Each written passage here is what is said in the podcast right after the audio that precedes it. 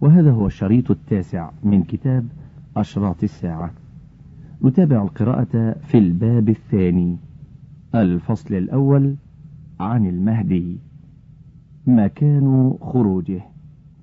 يكون ظهور المهدي من قبل المشرق، فقد جاء في الحديث عن ثوبان رضي الله عنه قال: قال رسول الله صلى الله عليه وسلم: يقتتل عند كنزكم ثلاثة كلهم ابن خليفة، ثم لا يصير إلى واحد منهم، ثم تطلع الرايات السود من قبل المشرق فيقتلونكم قتلا لم يقتله قوم. ثم ذكر شيئا لا أحفظه فقال: فإذا رأيتموه فبايعوه ولو حبوا على الثلج، فإنه خليفة الله المهدي. حاشية: سنن ابن ماجه، كتاب الفتن، باب خروج المهدي في الجزء الثاني. مستدرك الحاكم في الجزء الرابع قال: حديث صحيح على شرط الشيخين ووافقه الذهبي. وقال ابن كثير: هذا إسناد قوي صحيح. النهاية، الفتن والملاحم، الجزء الأول، تحقيق دكتور طه زيني. وقال الألباني: الحديث صحيح المعنى دون قوله فإن فيها خليفة الله المهدي، فقد أخرجه ابن ماجه من طريق علقمة عن ابن مسعود مرفوعة نحو رواية عثمان الثانية، وإسناده حسن، وليس فيه خليفة الله، وهذه الزيادة خليفة الله ليس لها طريق ثابت ولا ما يصلح أن يكون شاهدا لها، فهي منكرة. ومن نكارتها أنه لا يجوز في الشرع أن يقال خليفة الله لما فيه من إيهام ما لا يليق بالله تعالى من النقص والعجز. ثم نقل عن الفتاوى لشيخ الإسلام ابن تيمية رحمه الله كلاما يرد فيه على من قال إن الخليفة هو الخليفة عن الله، لأن الله تعالى لا يجوز له خليفة، فهو الحي الشهيد المهيمن القيوم الرقيب الحفيظ الغني عن العالمين، وإن الخليفة إنما يكون عند عدم المستخلف بموت أو غيبة، والله منزه عن ذلك. انظر سلسلة الأحاديث الضعيفة والموضوعة في المجلد الأول. انتهت الحاشية. قال ابن كثير رحمه الله: والمراد بالكنز المذكور في هذا السياق كنز الكعبة، يقتتل عنده ليأخذه ثلاثة من أولاد الخلفاء حتى يكون آخر الزمان، فيخرج المهدي ويكون ظهوره من بلاد المشرق لا من سرداب سامرة كما يزعمه جهلة الرافضة من أنه موجود فيه الآن، ويكون ظهوره من بلاد المشرق لا من سرداب سامرة كما يزعمه جهلة الرافضة من أنه موجود فيه الآن، وهم ينتظرون خروجه في آخر الزمان، فإن هذا نوع من الهذيان وقسط كبير من الخذلان شديد من الشيطان، إذ لا دليل على ذلك ولا برهان، لا من كتاب ولا سنة ولا معقول صحيح ولا استحسان.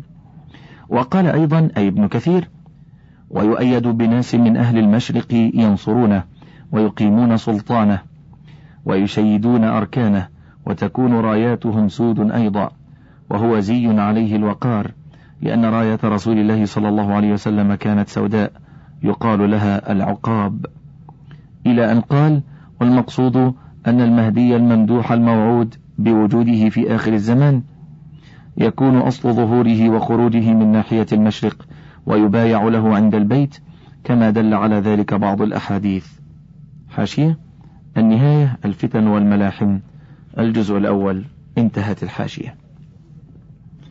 الأدلة من السنة على ظهوره. جاءت الأحاديث الصحيحة الدالة على ظهور المهدي، وهذه الأحاديث منها ما جاء فيه النص على المهدي، ومنها ما جاء فيه ذكر صفته فقط. حاشية: استقصى الشيخ عبد العليم عبد العظيم في رسالته الأحاديث الواردة في المهدي في ميزان الجرح والتعديل لنيل درجة الماجستير الكلام على أحاديث المهدي، وذكر من أخرجها من الأئمة، وذكر أقوال العلماء في إسناد كل حديث والحكم عليه، ثم النتيجة التي توصل إليها. فمن أراد التوسع فعليه بهذه الرسالة، فإنها أوسع مرجع في الكلام على أحاديث المهدي، كما قال ذلك الشيخ عبد المحسن العباد في مجلة الجامعة الإسلامية في العدد 45. وجملة ما ذكره في هذه الرسالة من الأحاديث المرفوعة وآثار الصحابة وغيرهم 36 و300 رواية، منها 32 حديثا و11 أثرا ما بين صحيح وحسن، الصريح منها في ذكر المهدي 9 أحاديث و6 آثار، والباقي فيها أوصاف وقرائن تدل على أنها في المهدي. وقد صحح كثير من الحفاظ أحاديث المهدي، ومنهم شيخ الإسلام ابن تيمية في كتابه منهاج السنة في نقض كلام الشيعة والقدرية في الجزء 4، والعلامة ابن القيم في كتابه المنار المنيف في الصحيح والضعيف في الصفحة 42 و100 تحقيق الشيخ عبد الفتاح أبو غدة. وصححها أيضا الحافظ ابن كثير في كتابه النهاية، الفتن والملاحم في الجزء 1 تحقيق دكتور طه زيني وغيرهم من العلماء، كما سيأتي ذكر ذلك. انتهت الحاشية. الأدلة من السنة على ظهوره. جاءت الأحاديث الصحيحة الدالة على ظهور المهدي، وهذه الأحاديث منها ما جاء فيه النص على المهدي، ومنها ما جاء فيه ذكر صفته فقط. وسأذكر هنا بعض هذه الأحاديث، وهي كافية في إثبات ظهوره في آخر الزمان علامة من علامات الساعة. 1.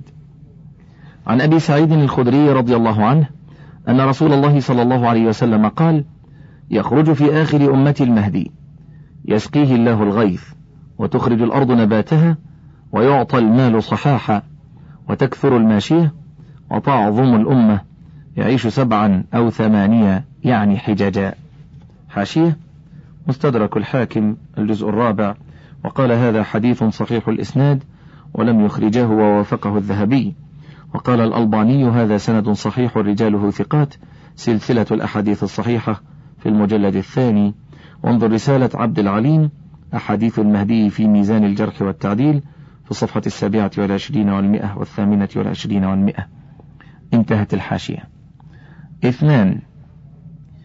وعنه رضي الله عنه قال: قال رسول الله صلى الله عليه وسلم: أبشركم بالمهدي يبعث على اختلاف من الناس وزلزال، فيملأ الأرض قسطا وعدلا كما ملئت جورا وظلما، يرضى عنه ساكن السماء وساكن الأرض، يقسم المال صحاحا. فقال له رجل: ما صحاحا؟ قال: بالسوية بين الناس.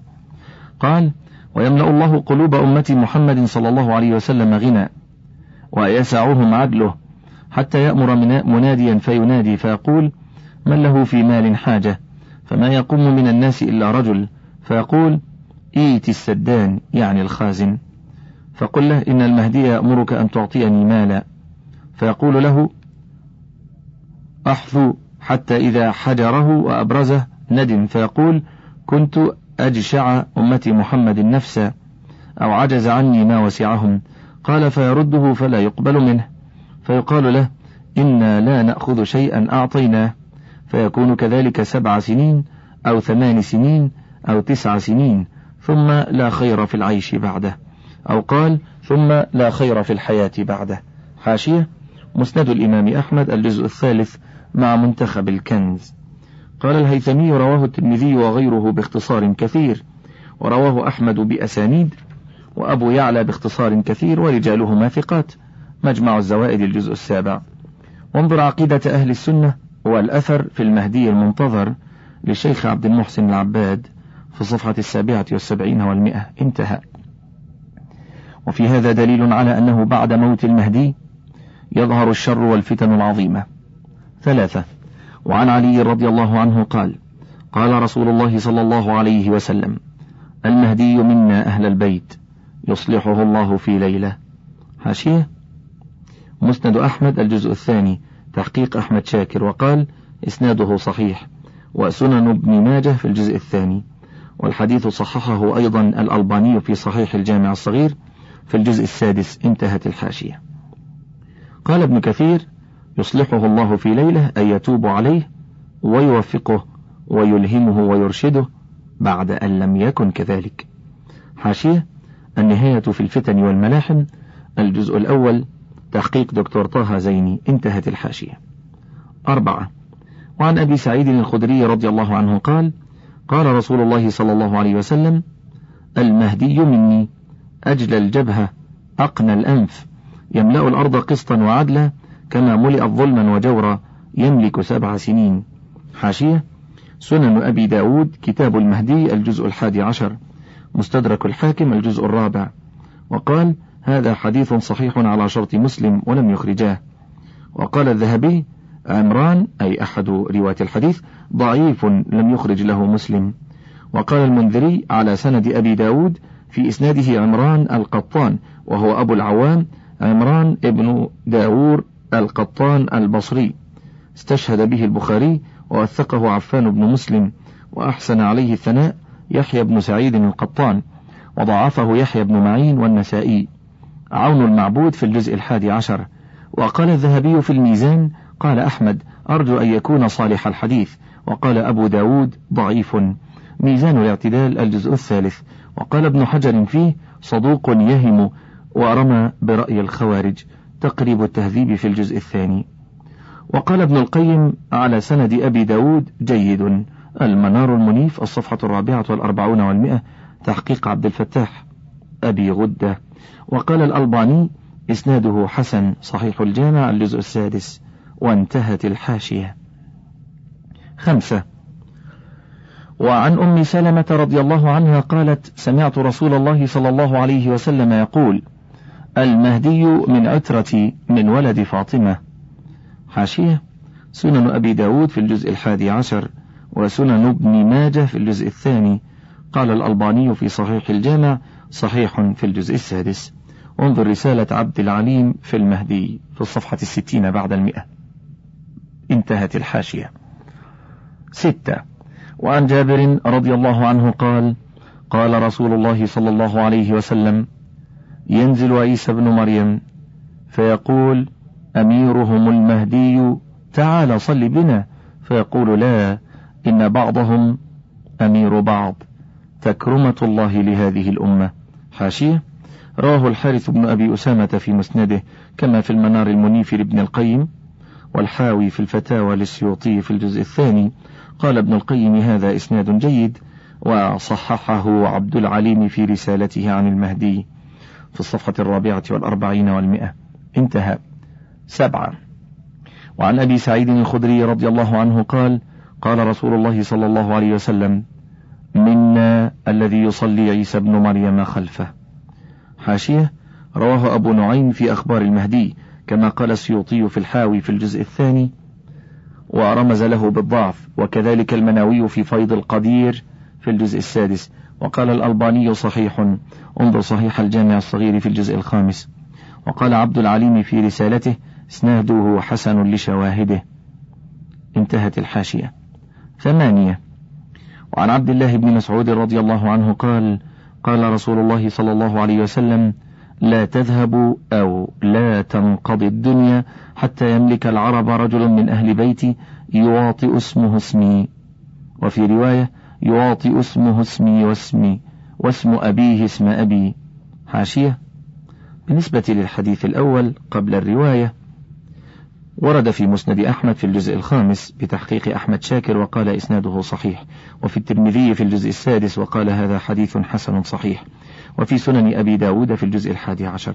وبالنسبة للرواية يواطئ اسمه اسمي واسم أبيه اسم أبي جاء في سنن أبي داود في الجزء 11 قال الألباني صحيح انظر صحيح الجامع الصغير في الجزء 5 انظر رسالة عبد العليم في المهدي في الصفحة 2 بعد 200. ولقراءة الحاشية المطولة عزيزي المستمع. وهاتان الروايتان مدارهما على عاصم بن أبي النجود وهو ثقة حسن الحديث. قال فيه أحمد بن حنبل كان رجلا صالحا وأنا أختار قرائنه. وقال أبو حاتم فيه محله عندي محل الصدق صالح الحديث ولم يكن بذلك الحافظ. وقال العقيلي لم يكن فيه إلا سوء الحفظ. وقال الدارقطني في حفظه شيء. وقال الذهبي ثبت في القراءة وهو في الحديث دون الثبت صدوق يهم وهو حسن الحديث. وقال قال أحمد وأبو زرعة ثقة. وقال أيضا خرج له الشيخان لكن مقرونا بغيره لا أصلا وانفرادا. وقال ابن حجر صدوق له أوهام حجة في القراءة. انظر ميزان الاعتدال في الجزء 2 وتقريب التهذيب في الجزء 1 وعون المعبودي في الجزء 11 وانتهت الحاشية. بعض ما في الصحيحين من الأحاديث فيما يتعلق بالمهدي. 1. عن أبي هريرة رضي الله عنه قال قال رسول الله صلى الله عليه وسلم: كيف أنتم إذا نزل ابن مريم فيكم وإمامكم منكم. حاشية: صحيح البخاري كتاب أحاديث الأنبياء باب نزول عيسى بن مريم عليهما السلام الجزء السادس مع الفتح. وصحيح مسلم كتاب الإيمان باب نزول عيسى بن مريم صلى الله عليه وسلم حاكما في الجزء الثاني مع شرح النووي. انتهت الحاشية. 2. وعن جابر بن عبد الله رضي الله عنهما قال: سمعت رسول الله صلى الله عليه وسلم يقول: لا تزال طائفة من أمتي يقاتلون على الحق ظاهرين إلى يوم القيامة. قال: فينزل عيسى بن مريم صلى الله عليه وسلم فيقول أميرهم: تعال صل لنا، فيقول: لا، إن بعضكم على بعض أمراء، تكريمة الله لهذه الأمة. حاشية: صحيح مسلم كتاب الإيمان باب نزول عيسى بن مريم صلى الله عليه وسلم حاكما الجزء الثاني مع شرح النووي. انتهت الحاشية. 3. وعن جابر بن عبد الله قال: قال رسول الله صلى الله عليه وسلم: يكون في آخر أمتي خليفة يحث المال حثيا لا يعده عدد. قال الجريري أحد رواة الحديث. حاشية: وأبو مسعود سعيد بن إياس الحريري البصري. عزيز المستمع، جاءت اللفظة هنا بالجيم الجريري. كان محدث أهل البصرة ثقة، اختلط قبل أن يموت ب3 سنين، توفي سنة 44 و100 للهجرة رحمه الله. انظر تهذيب التهذيب في الجزء 4. انتهت الحاشية. قال الجريري أحد رواة الحديث: قلت لأبي نضرة. حاشية: هو المنذر بن مالك ابن قطعة العبدي البصري، ثقة، روى عن عدد من الصحابة، وتوفي سنة 800 للهجرة رحمه الله. تهذيب التهذيب الجزء 10. ولمراجعة الجريري انظر تهذيب التهذيب في الجزء 4. انتهت الحاشية. قال الجريري أحد رواة حديث جابر: قلت لأبي نضرة وأبي العلاء: أترياني أنه عمر بن عبد العزيز؟ فقال: لا. حاشية: أبو العلاء هو يزيد ابن عبد الله بن الشخير العامري، تابعي ثقة، روى عن جماعة من الصحابة، توفي سنة 800 هجرية رحمه الله. انظر تهذيب التهذيب في الجزء 11. وروى هذا الحديث مسلم في صحيحه كتاب الفتن وأشراط الساعة الجزء 18 مع شرح النووي. ورواه البغوي في شرح السنة تحت باب المهدي في الجزء 15 تحقيق شعيب الأرناؤوط. قال البغوي: هذا حديث صحيح، أخرجه مسلم. انتهت الحاشية. فهذه الأحاديث التي وردت في الصحيحين تدل على أمرين: أحدهما أنه عند نزول عيسى بن مريم عليه الصلاة والسلام من السماء يكون المتولي لإمرة المسلمين رجلا منهم، والثاني أن حضور أميرهم للصلاة وصلاته بالمسلمين وطلبه من عيسى عليه السلام عند نزوله أن يتقدم ليصلي لهم يدل على صلاح في هذا الأمير وهدى، وهي وإن لم يكن فيها التصريح بلفظ المهدي إلا أنها تدل على صفات رجل صالح يؤم المسلمين في ذلك الوقت. وقد جاءت الأحاديث في السنن والمسانيد وغيرها مفسرة لهذه الأحاديث التي في الصحيحين، ودالة على أن ذلك الرجل الصالح يسمى محمد بن عبد الله ويقال له المهدي، والسنة يفسر بعضها بعضا. ومن الأحاديث الدالة على ذلك الحديث الذي رواه الحارث بن أبي أسامة في مسنده عن جابر رضي الله عنه قال: قال رسول الله صلى الله عليه وسلم: ينزل عيسى بن مريم فيقول أميرهم المهدي، إلى آخر الحديث. حاشية: سبق ذكره وتخريجه. انتهى. فهو دال على أن ذلك الأمير المذكور في صحيح مسلم الذي طلب من عيسى بن مريم عليه السلام أن يتقدم للصلاة يقال له المهدي. وقد أورد الشيخ صديق حسن في كتابه الإذاعة جملة كبيرة من أحاديث المهدي، جعل آخرها حديث جابر المذكور عند مسلم، ثم قال عقبه: وليس فيه ذكر المهدي، ولكن لا محمل له ولأمثاله من الأحاديث إلا المهدي المنتظر، كما دلت على ذلك الأخبار المتقدمة والآثار الكثيرة. حاشية: عقيدة أهل السنة والأثر في المهدي المنتظر للشيخ عبد المحسن بن حمد العباد المدرس بالجامعة الإسلامية بالمدينة المنورة، الطبعة الأولى عام 2 بعد 400 وألف هجرية. انتهت الحاشية. تواتر أحاديث المهدي. ما سبق أن ذكرته من الأحاديث وغيرها مما لم أنقله هنا خشية الإطالة يدل على تواتر الأحاديث في المهدي تواترا معنويا، وقد نص على ذلك بعض الأئمة والعلماء، وسأذكر هنا طائفة من أقوالهم. 1. قال الحافظ أبو الحسن الآبري، حاشية: والإمام الحافظ أبو الحسن محمد بن الحسين السجستاني كان مجودا ثبتا مصنفا، روى عن ابن خزيمة وطبقته، وله كتاب مناقب الشافعي، توفي سنة 63 و300 هجرية، رحمه الله. انتهت الحاشية. قال الحافظ أبو الحسن الآبري: قد تواترت الأخبار واستفاضت عن رسول الله صلى الله عليه وسلم بذكر المهدي، وأنه من أهل بيته، وأنه يملك 7 سنين، وأنه يملأ الأرض عدلا، وأن عيسى عليه السلام يخرج فيساعده على قتل الدجال، وأنه يؤم هذه الأمة ويصلي عيسى خلفه. حاشية: تهذيب الكمال في أسماء الرجال في الجزء 3 لأبي الحجاج يوسف المزي، نسخة مصورة عن النسخة الخطية بدار الكتب المصرية. والمنار المنيف تحقيق عبد الفتاح أبي غدة، وفتح الباري في الجزء 6، والحاوي للفتاوي في جزء العرف الوردي في أخبار المهدي في الجزء 2. وانظر عقيدة أهل السنة والأثر في المهدي المنتظر للشيخ عبد المحسن العباد. انتهت الحاشية. الرقم 2.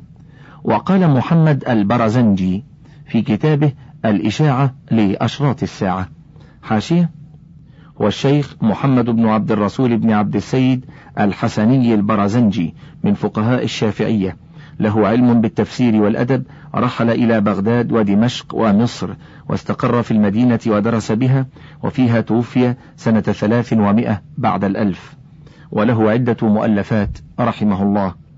انظر الأعلام للزركلي في الجزء 6. انتهت الحاشية.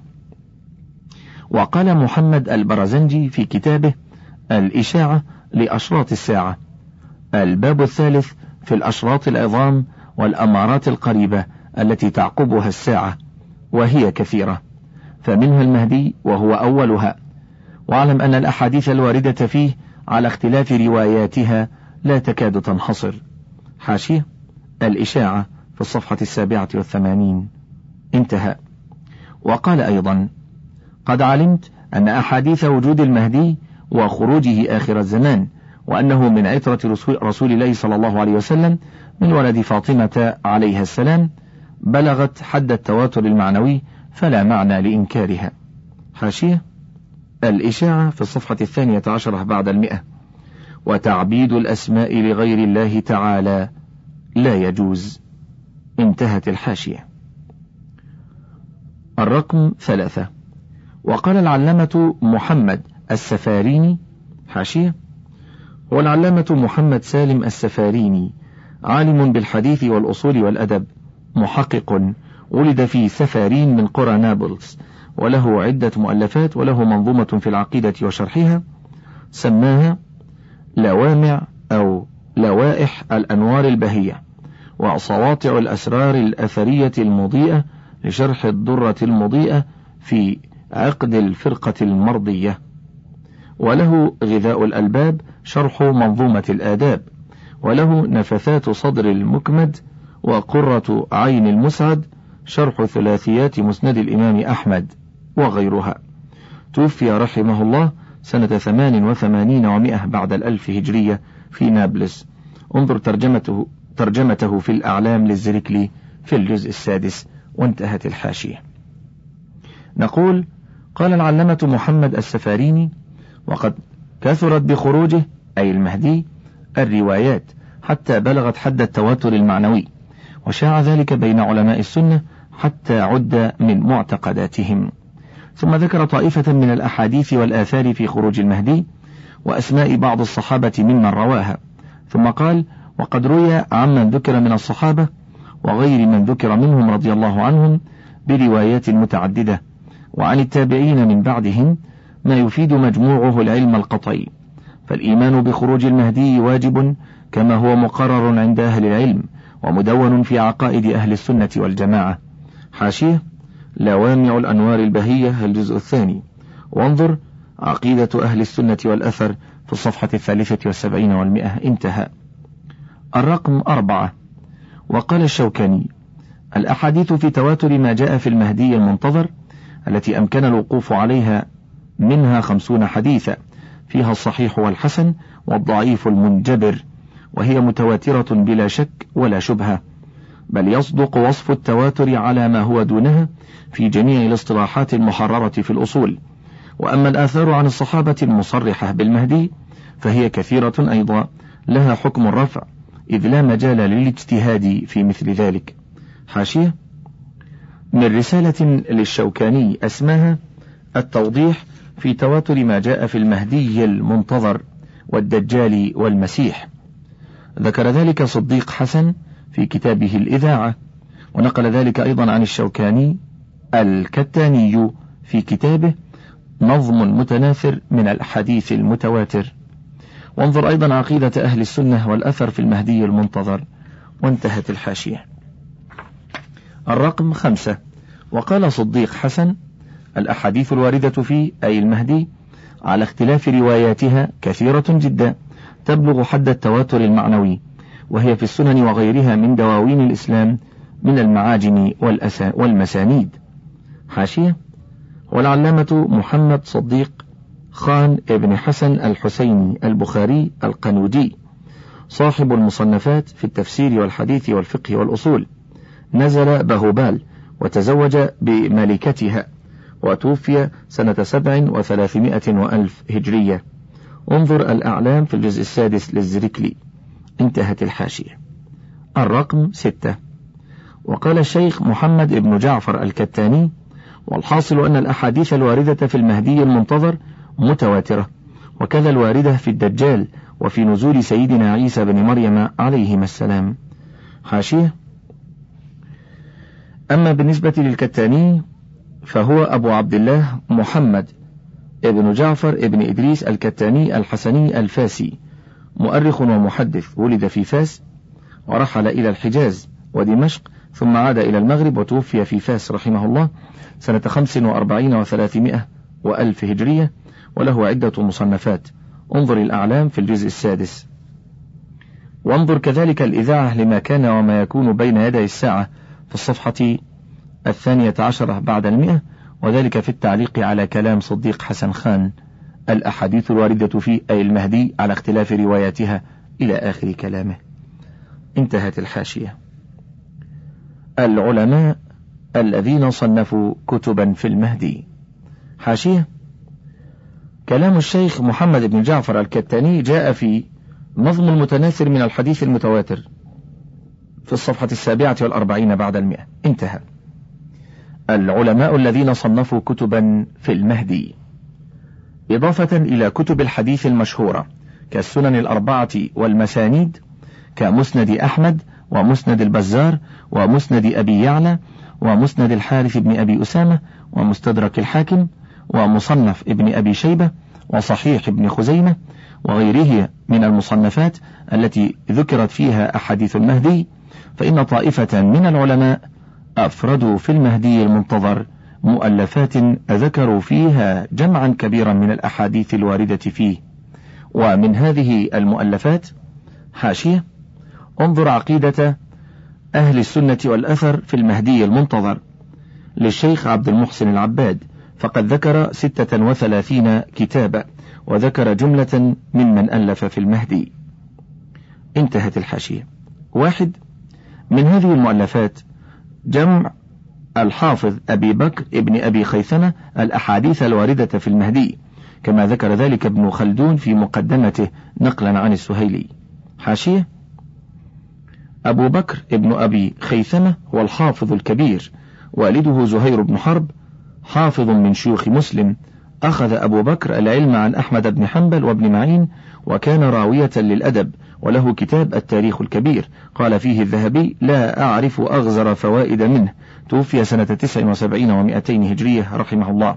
سير أعلام النبلاء الجزء 11، تذكرة الحفاظ الجزء 2، طبقات الحنابلة الجزء 1. وانظر تاريخ ابن خلدون في المقدمة في الصفحة 56 بعد 500. انتهت الحاشية. الرقم 2. ألف السيوطي جزءا سماه العرف الوردي في أخبار المهدي، مطبوع ضمن الحاوي للفتاوي. حاشية: الحاوي للفتاوي في الجزء 2 الصفحة 57. انتهت الحاشية. العلماء الذين صنفوا كتبا في المهدي. 3. ذكر الحافظ ابن كثير في كتابه النهاية الفتن والملاحم أنه أفرد في ذكر المهدي جزءا على حدة. حاشية: النهاية الفتن والملاحم الجزء 1 تحقيق دكتور طه زيني. انتهت الحاشية. 4. ولعلي المتقي الهندي رسالة في شأن المهدي. حاشية: وعلي بن حسام الدين الهندي كان من المشتغلين بالحديث، وجاور بمكة، وبها توفي سنة 75 و900 هجرية رحمه الله. شجرة الذهب الجزء 8، الأعلام الجزء 4. انتهت الحاشية. 5. وابن حجر المكي مؤلف أسماه القول المختصر في علامات المهدي المنتظر. حاشية: انظر كذلك الإشاعة لأشراط الساعة في الصفحة 21 و200. ابن حجر المكي هو شهاب الدين أحمد بن محمد ابن علي ابن حجر الهيثمي، الفقيه الشافعي، صاحب المصنفات، توفي بمكة سنة 73 و900 هجرية، وقيل سنة 84 و900 هجرية رحمه الله. شذرة الذهب الجزء 8، الأعلام الجزء 1. وانظر الإشاعة في الصفحة 5 بعد 100، ولوامع الأنوار في الجزء 2، ورسالة عبد العليم في المهدي في الصفحة 43. وانتهت الحاشية. 6. وللملا علي القاري كتاب اسمه المشرب الوردي في مذهب المهدي. حاشية: هو علي بن سلطان محمد نور الدين الهروي، فقيه حنفي، سكن بمكة، وبها توفي سنة 14 بعد 1000 من الهجرة رحمه الله، وله عدة مصنفات. انظر الأعلام في الجزء 5. وانظر كذلك الإشاعة في الصفحة 13 بعد 100. انتهت الحاشية. 7. ولمرعي بن يوسف الحنبلي فوائد الفكر في ظهور المنتظر. حاشية: ومرعي بن يوسف الكرمي المقدسي، مؤرخ وأديب من كبار الفقهاء، له نحو من 70 كتابا، توفي بالقاهرة سنة 33 بعد 1000 هجرية رحمه الله. الأعلام الجزء 7. وكذلك انظر لوامع الأنوار في الجزء 2 والإذاعة في الصفحة 47 و40 و100. انتهت الحاشية. 8. وللشوكاني التوضيح في تواتر ما جاء في المهدي المنتظر والدجال والمسيح. حاشية: انظر الإذاعة في الصفحة 13 بعد 100. انتهى. 9. وقال صديق حسن: وقد جمع السيد العلامة بدر الملة المنير محمد بن إسماعيل الأمير اليماني الأحاديث القاضية بخروج المهدي من آل محمد صلى الله عليه وسلم، وأنه يظهر في آخر الزمن. حاشية: ومحمد بن إسماعيل بن صلاح ابن محمد الحسني الكحلاني ثم الصنعاني، صاحب كتاب سبل السلام شرح بلوغ المرام، وله عدة مصنفات، توفي بصنعاء سنة 82 و100 بعد 1000 للهجرة. الأعلام الجزء 6. وانظر الإذاعة في الصفحة 14 بعد 100. انتهت الحاشية. المنكرون لأحاديث المهدي والرد عليهم. ذكرت فيما سبق طائفة من الأحاديث الصحيحة التي تدل دلالة قاطعة على ثبوت ظهور المهدي في آخر الزمان، حكما عدلا وإماما مقسطا. ونقلت طائفة من كلام العلماء الذين نصوا على تواتر أحاديث المهدي، وكذلك بعض المصنفات التي ألفها العلماء في شأنه. ومما يؤسف له أن طائفة من الكتاب ظهرت في هذا الزمن تنكر ظهور المهدي، وتصف أحاديثه بالتناقض والبطلان، وأن المهدي ليس إلا أسطورة اخترعها الشيعة ثم دخلت في كتب أهل السنة. حاشية. من أبرزهم محمد رشيد رضا في تفسيره المنار في الجزء 9 صفحة 99 بعد 400 إلى الصفحة 4 بعد 500. وكذلك محمد فريد وجدي في دائرة معارف القرن 20 في الجزء 10، وأحمد أمين في كتابه ضحى الإسلام في الجزء 3، وعبد الرحمن محمد عثمان في تعليقه على تحفة الأحوذي في الجزء 6، ومحمد عبد الله عنان في كتابه مواقف حاسمة في تاريخ الإسلام في الصفحة 59 و300، ومحمد فهيم أبو عبية في تعليقه على النهاية الفتن والملاحم لابن كثير في الجزء 1، وعبد الكريم الخطيب في كتابه المسيح في القرآن والتوراة والإنجيل صفحة 39 و500، وأخيرا الشيخ عبد الله ابن زيد آل محمود في كتابه لا مهدي ينتظر بعد الرسول صلى الله عليه وسلم خير البشر. وقد تولى الرد على جميع هؤلاء فضيلة الشيخ عبد المحسن ابن محمد العباد في كتابه القيم الرد على من كذب بالأحاديث الصحيحة الواردة في المهدي، وخص منها رسالة الشيخ ابن محمود حيث بين أن ما فيها مجانب للحق والصواب، فجزاه الله عن الإسلام والمسلمين خير الجزاء. انتهت الحاشية في الرد على تلك الطائفة المنكرة للأحاديث الصحيحة في المهدي. ومما يؤسف له أن طائفة من الكتاب ظهرت في هذا الزمن تنكر ظهور المهدي، وتصف أحاديثه بالتناقض والبطلان، وأن المهدي ليس إلا أسطورة اخترعها الشيعة ثم دخلت في كتب أهل السنة. وقد تأثر بعض هؤلاء بما اشتهر عن ابن خلدون المؤرخ من تضعيف لأحاديث المهدي، مع أن ابن خلدون ليس من فرسان هذا الميدان حتى يقبل قوله في التصحيح والتضعيف.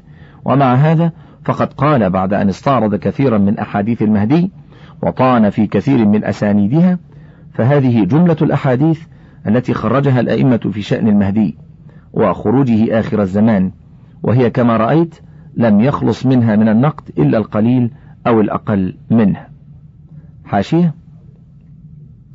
هو عبد الرحمن ابن محمد ابن محمد بن خلدون أبو زيد ولي الدين الحضرمي الإشبيلي، اشتهر بكتابه العبر وديوان المبتدأ والخبر في تاريخ العرب والعجم والبربر، طبع في 7 مجلدات أولها المقدمة، وله عدة مصنفات وشعر.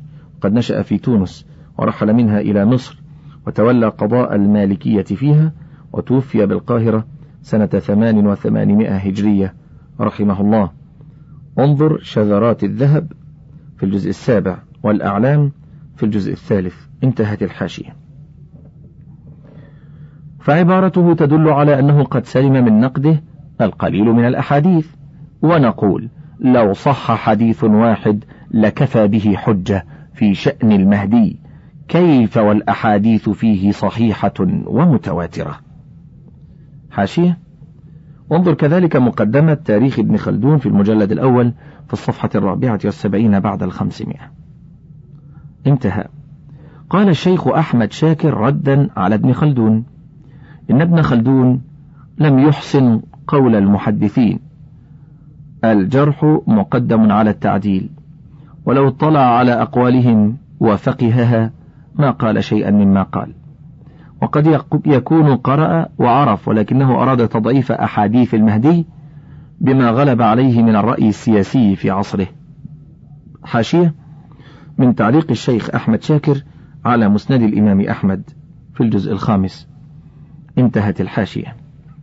ثم بين أن ما كتبه ابن خلدون في هذا الفصل عن المهدي مملوء بالأغاليط الكثيرة في أسماء الرجال ونقل العلل، واعتذر عنه بأن ذلك قد يكون من الناسخين وإهمال المصححين، والله أعلم. وإيثارا للاختصار فسأذكر هنا ما قاله محمد رشيد رضا في المهدي، وهو نموذج لغيره ممن أنكر أحاديث المهدي. قال رشيد رضا: أما التعارض في أحاديث المهدي فهو أقوى وأظهر، والجمع بين الروايات فيه أعسر، والمنكرون لها أكثر، والشبهة فيها أظهر، ولذلك لم يعتد الشيخان بشيء من رواياتها في صحيحيهما، وقد كانت أكبر مثارات الفساد والفتن في الشعوب الإسلامية. حاشية من تفسير رشيد رضا في المنار في الجزء 9 صفحة 99 بعد 400. انتهى. ثم ذكر نماذج من تعارض أحاديث المهدي وتهافتها كما يزعم، ومن ذلك قوله: إن أشهر الروايات في اسمه واسم أبيه عند أهل السنة أنه محمد بن عبد الله، وفي رواية أحمد بن عبد الله، والشيعة الإمامية متفقون على أنه محمد بن الحسن العسكري، وهما 11 و12 من أئمتهم المعصومين، ويلقبون بالحجة والقائم والمنتظر. وزعمت الكيسانية أن المهدي هو محمد بن الحنفية، وأنه حي مقيم بجبل رضوى. حاشية: الكيسانية إحدى فرق الرافضة، أتباع المختار ابن أبي عبيد الثقفي الكذاب، وينسبون إلى كيسان مولى علي رضي الله عنه، وقيل إن كيسان لقب لمحمد ابن الحنفية. انظر الفرق بين الفرق في الصفحة 38 تحقيق الشيخ محمد محي الدين عبد الحميد. وانظر كذلك تفسير المنار في الجزء 9 في الصفحة 1 بعد 500. انتهى. وقال أي رشيد رضا: المشهور في نسبه أنه علوي فاطمي من ولد الحسن، وفي بعض الروايات من ولد الحسين، وهو يوافق قول الشيعة الإمامية، وهنالك عدة أحاديث مصرحة بأنه من ولد العباس. حاشية: تفسير المنار الجزء 9 الصفحة 2 بعد 500. انتهى. ثم ذكر أن كثيرا من الإسرائيليات دخلت في كتب الحديث، وكذلك فإن للعصبيات العلوية والعباسية والفارسية دورا كبيرا في وضع كثير من الأحاديث في المهدي. لازلنا مع كلام رشيد رضا.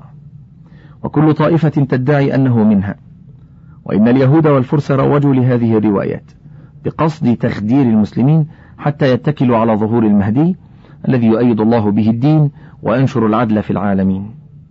حاشية: تفسير المنار الجزء 9 من الصفحة 1 بعد 500 إلى 4 بعد 500.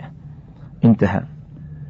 ويجاب على ما قاله رشيد رضا بأن الروايات في خروج المهدي صحيحة ومتواترة تواترا معنوية، كما سبق أن ذكرت طائفة من هذه الأحاديث ومن نص من العلماء على صحتها وتواترها.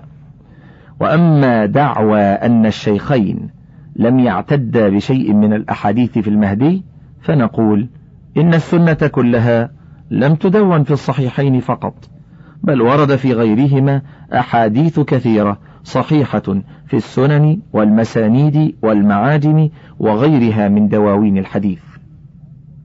قال ابن كثير رحمه الله: إن البخاري ومسلم لم يلتزما بإخراج جميع ما يحكم بصحته من الأحاديث، فإنهما قد صححا أحاديث ليست في كتابيهما، كما ينقل الترمذي وغيره عن البخاري تصحيح أحاديث ليست عنده بل في السنن وغيرها.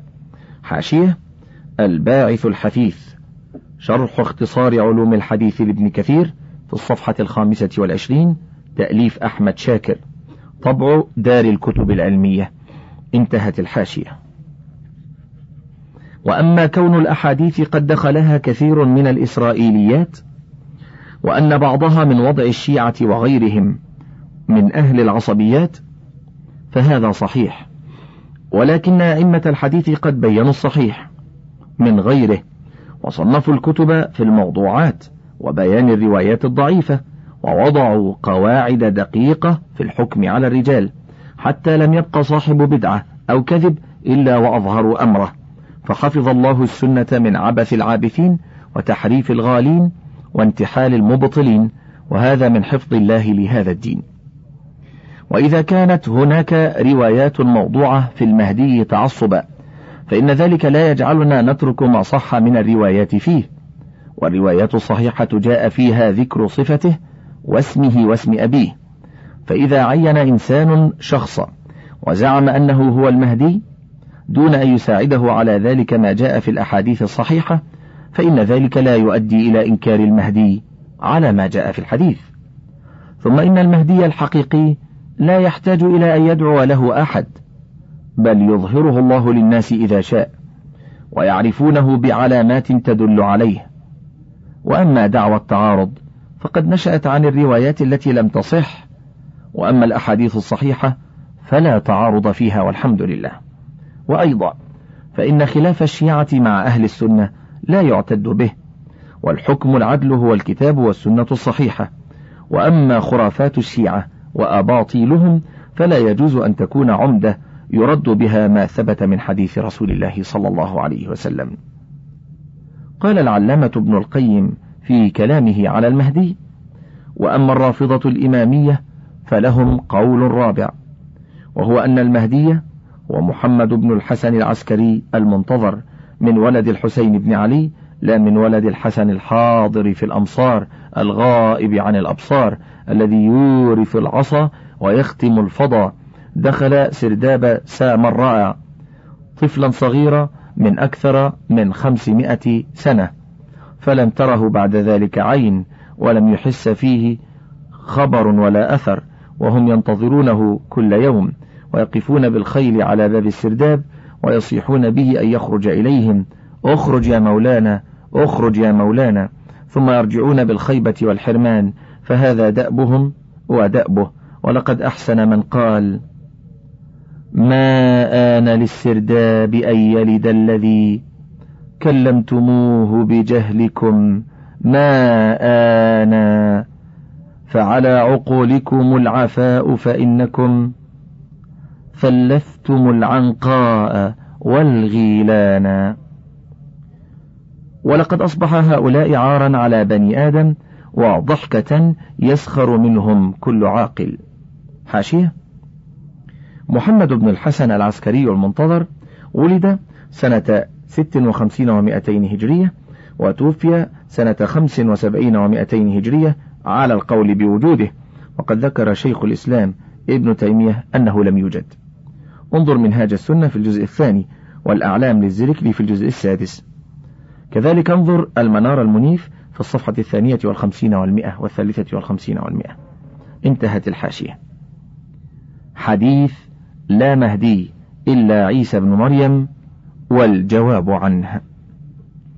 احتج بعض المنكرين لأحاديث المهدي بالحديث الذي رواه ابن ماجه والحاكم عن أنس بن مالك رضي الله عنه أن رسول الله صلى الله عليه وسلم قال: لا يزداد الأمر إلا شدة، ولا الدنيا إلا إدبارا، ولا الناس إلا شحا، ولا تقوم الساعة إلا على شرار الناس، ولا المهدي إلا عيسى بن مريم.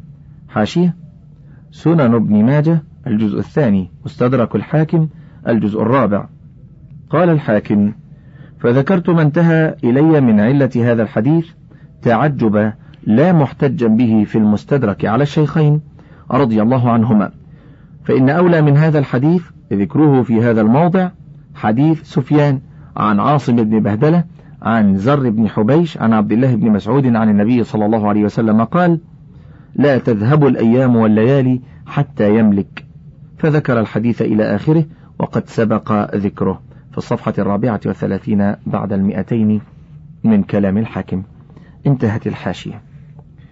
ويجاب عليهم بأن هذا الحديث ضعيف، لأن مداره على محمد بن خالد الجندي. قال الذهبي فيه: قال الأزدي: منكر الحديث.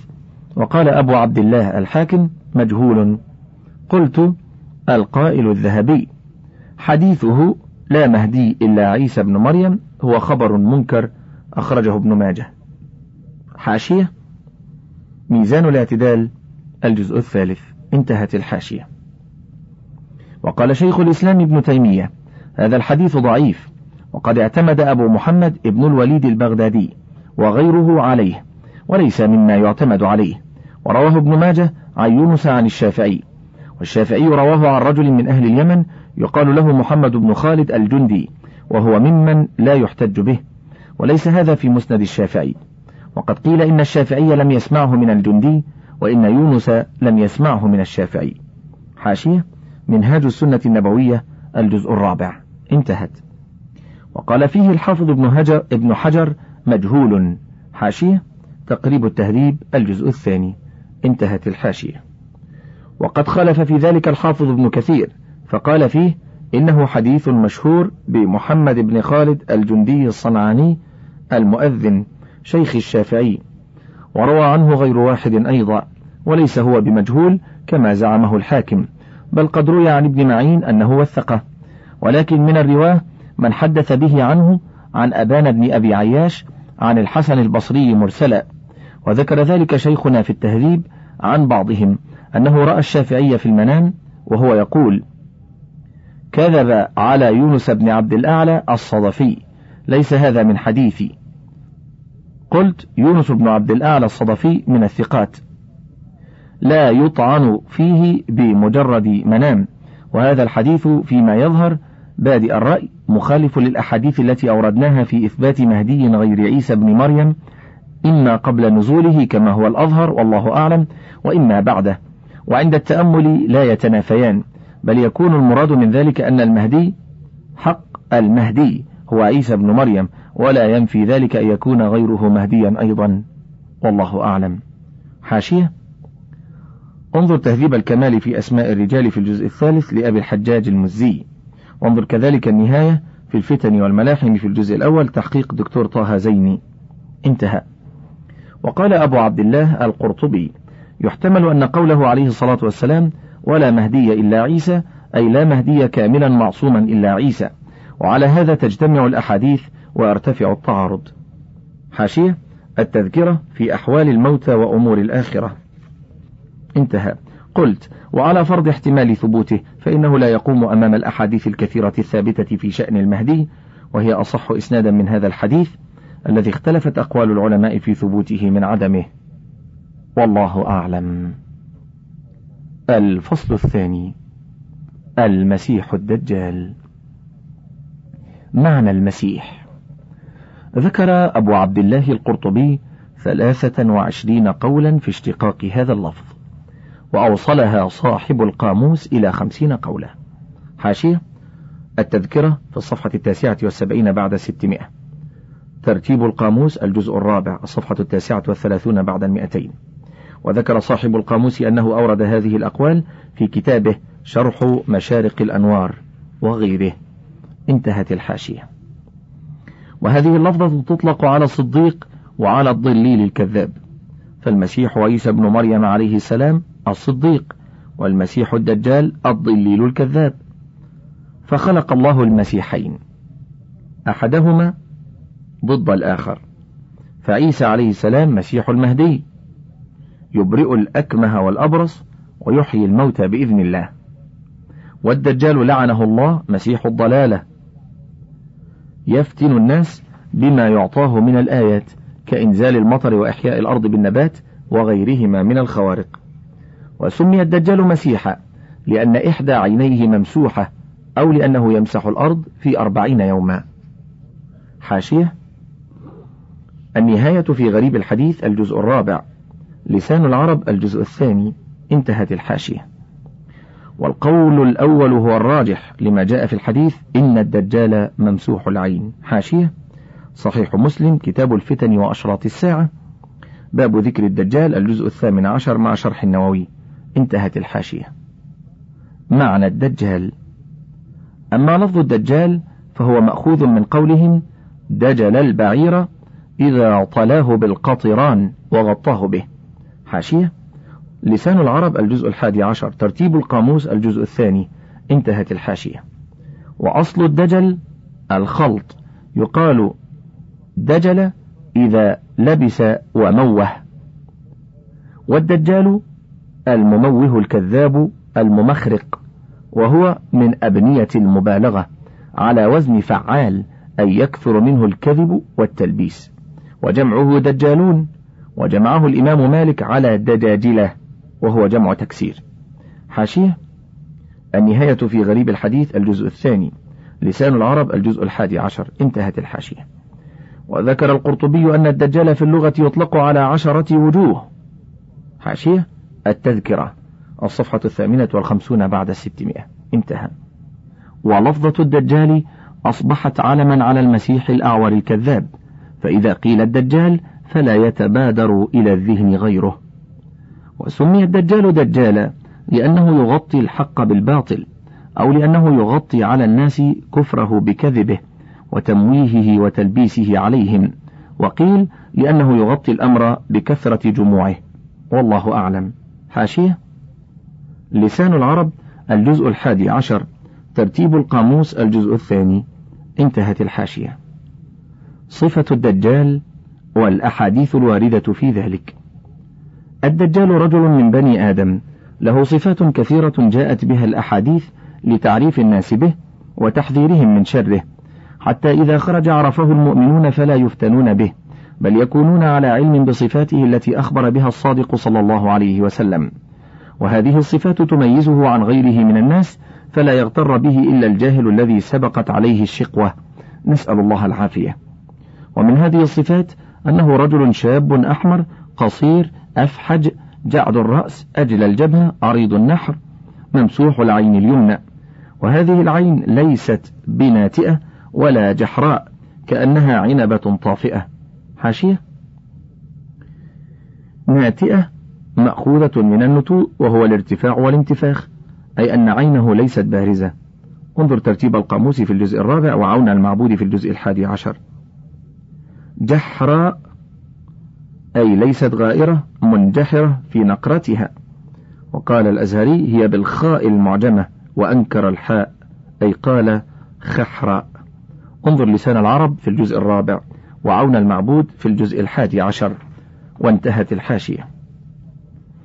كأنها عنبة طافئة، وعينه اليسرى عليها ظفرة غليظة، ومكتوب بين عينيه كافراء بالحروف المقطعة، أو كافر بدون تقطيع، يقرأها